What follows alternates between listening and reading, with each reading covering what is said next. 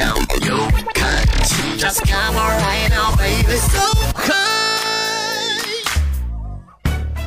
hey you，这里是逍遥看齐，各位好，我是高颂，Mr. You。在上周的节目当中，品味法兰西巴黎天空下，我们带您去领略了巴黎圣母院的风景。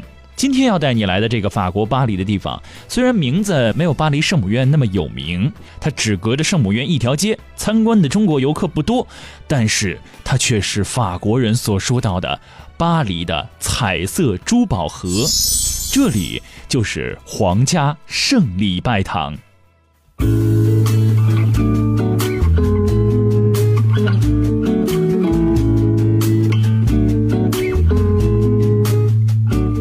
要说到皇家圣礼拜堂是巴黎的彩色珠宝盒，没有去过，想必您根本无法想象这个比喻是什么意思。但是只要一迈进去，人们都会倒吸一口气，因为它实在是太精致，也太漂亮了，真的像珠宝盒一样，色彩斑斓，华贵艳丽。在一时间，人们甚至不知道该看哪里，所以参观的人经常是仰着脖子、张着嘴，在原地转圈儿如果想看看这么美的地方究竟长得什么模样，可以登录“向游看齐”的微信公众账号，并回复“皇家圣礼拜堂”，你就可以看见我们为您准备的照片了。皇家圣礼拜堂分成上下两层，下层原来是这个教区的教堂。供王公仆役和住在王宫的朝臣使用，上层才是提供国王、贵族和贵客用的。因此，下层比上层要简陋很多。而且呢，下层对于整个建筑起到的是支撑作用，不能有太多的玻璃窗，光线那要差一些。但是从照片当中，相信你也可以看到，那也是相当的华丽的。下层大门口屹立着圣母玛利亚的门柱，注意看旁边那个围墙是由两种图案交替组成的，一种是百合花，是法国皇族的标志；另外一种是城堡，代表的是西班牙的卡斯提尔，是法王路易九世的母亲布朗什的封地。进入教堂之后，你会不断的发现这两个图案，红色背景上都是城堡的图案。蓝色的柱子上都是百合花。当然，现在这一些已经不是十三世纪的原物了。十九世纪的奥斯曼男爵请当时法国最好的中古建筑专家进行了全面的修整。皇家圣礼拜堂是一个典型的哥特式建筑，而也正是在法国，哥特式建筑的成就达到了顶峰。皇家圣礼拜堂就是顶峰的代表作。十二到十三世纪的法国仅次于意大利，是欧洲第二富强的国家。大量的金钱被用于建造宏伟的宗教建筑。法王路易九世的父亲一生最值得称道的就是迎娶了卡斯提尔的布朗什，并且生下了他这个儿子。布朗什有皇家血统，才艺兼备。路易九世即位的时候，他才十二岁，因此啊，由母亲代为摄政。人们称她为贤明王后。九年之后，路易九世亲政，交到他手中的则是一个非常强盛的国家。路易九世是非常虔诚的教徒。当时拜占庭皇帝为了筹措军费，拍卖耶稣受难的圣物，路易九世花巨款购买了耶稣受难时戴的金冠，后来又买了十字架的残片。虽然从来没有确凿的证据来证明这两件物品的真假，但是路易九世亲自护送他回到了巴黎，并且修建了皇家圣礼拜堂，存放圣物。当年存放圣物的大圣物柜在法国大革命当中烧毁了，圣物则由巴黎圣母院保存。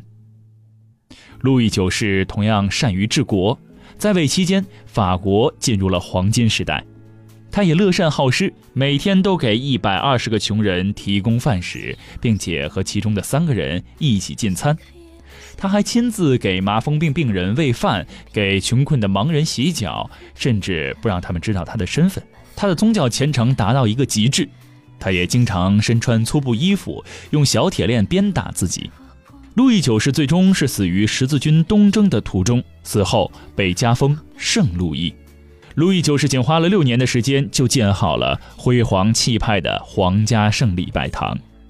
上层是举世公认的杰作，由十五扇十五米高的彩色玻璃组成，总面积有六百七十平方米，其中有三分之二是十三世纪时候的原物。在天气晴朗的时候，阳光将会透过这些巨大的玻璃窗，将五彩斑斓的光线投射到室内。大面积的玻璃窗使得教堂显得特别的轻盈，这需要非常巧妙的设计。别忘了，中世纪建筑材料是以砖石这样笨重的建材为主，支撑教堂巨大尖形拱顶的是一个大玻璃窗之间的小小的圆柱。从视觉角度上来说，它们给人的感觉是惊喜而不笨重。如果换成一根根大柱子，那效果就完全不一样了。大玻璃中间有一条是支撑砖石结构并提高玻璃抗风能力的金属条，它做的非常的巧妙，不仔细看会以为是组成了马赛克彩窗图案的铁条。彩窗的图案取决于旧约圣经的故事，耶稣和先知的事迹以及圣路易运送圣物。彩窗的故事是按照从左往右、从下往上的顺序。但是上面的人物很小，越往上部分越看不清。如果你想好好看，可以带一个望远镜。有备而来的西方游客到教堂参观时，经常带着望远镜。如果你有时间去参观巴黎的克吕尼中世纪博物馆，能够近距离的看到十八块整修时卸下后没有安放上去的十三世纪彩窗。如果你想看到这些美丽的彩窗，可以登录“向游看齐”的微信公众号。彩色玻璃窗，你就可以直接看到皇家圣礼拜堂当中那些漂亮的窗户是什么模样了。在彩窗之间还立着一些使徒和天使的雕像，因为年代久远，大约有一半已经搞不清楚具体的身份了。雕像旁边的柱子上类似圆形的部位都有彩绘，人们把这种四个花瓣的形状叫做四叶式。下层的则是三片组成的三角形，叫做三叶式。这里画的全部都是殉教者的故事，也就是教徒遭受各种中世纪酷刑而死的画面。这样的人死后，在名字前都会加一个“圣”字，被追认为圣人。西方的宗教艺术，除了圣母故事那样温和的女性题材，就是各种折磨人的残酷场面。包括他们常常表现的基督受刑的过程，简直是令人惨不忍睹。教堂的半圆形后殿有一个圣舞台，有六个天使的半圆拱门是19世纪负责修建工程的建筑师拉叙斯模拟中世纪风格而修建的。如果你已经看过巴黎圣母院的玫瑰窗，就知道他们把圆形的彩窗都叫做玫瑰窗。圣礼拜堂的玫瑰窗比其他的彩窗要晚两百年，经历的磨难却不比那些少。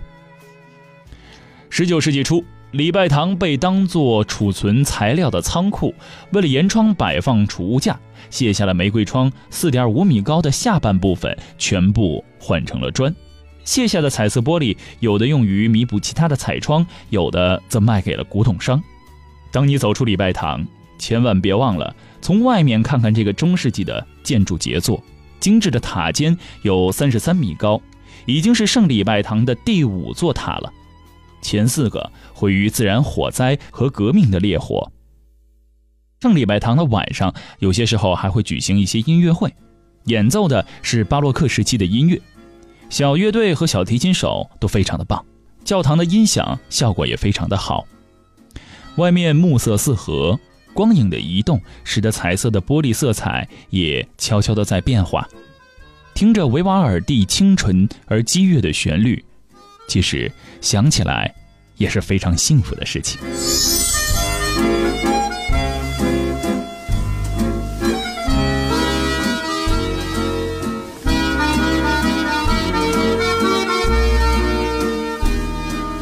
今天的向游看齐，品味法兰西巴黎天空下，我们为您介绍的是皇家圣礼拜堂。这座精美绝伦的建筑和教堂内部的装饰，相信会给您留下非常深刻的印象。到了巴黎，去过巴黎圣母院之后，千万别忘了一街之隔的这个地方。我们下期向游看齐，凯旋门，不见不散。我是向游小队队长高颂 Mr. You，See you next time。show you can cheat. Come on right now, baby, so come.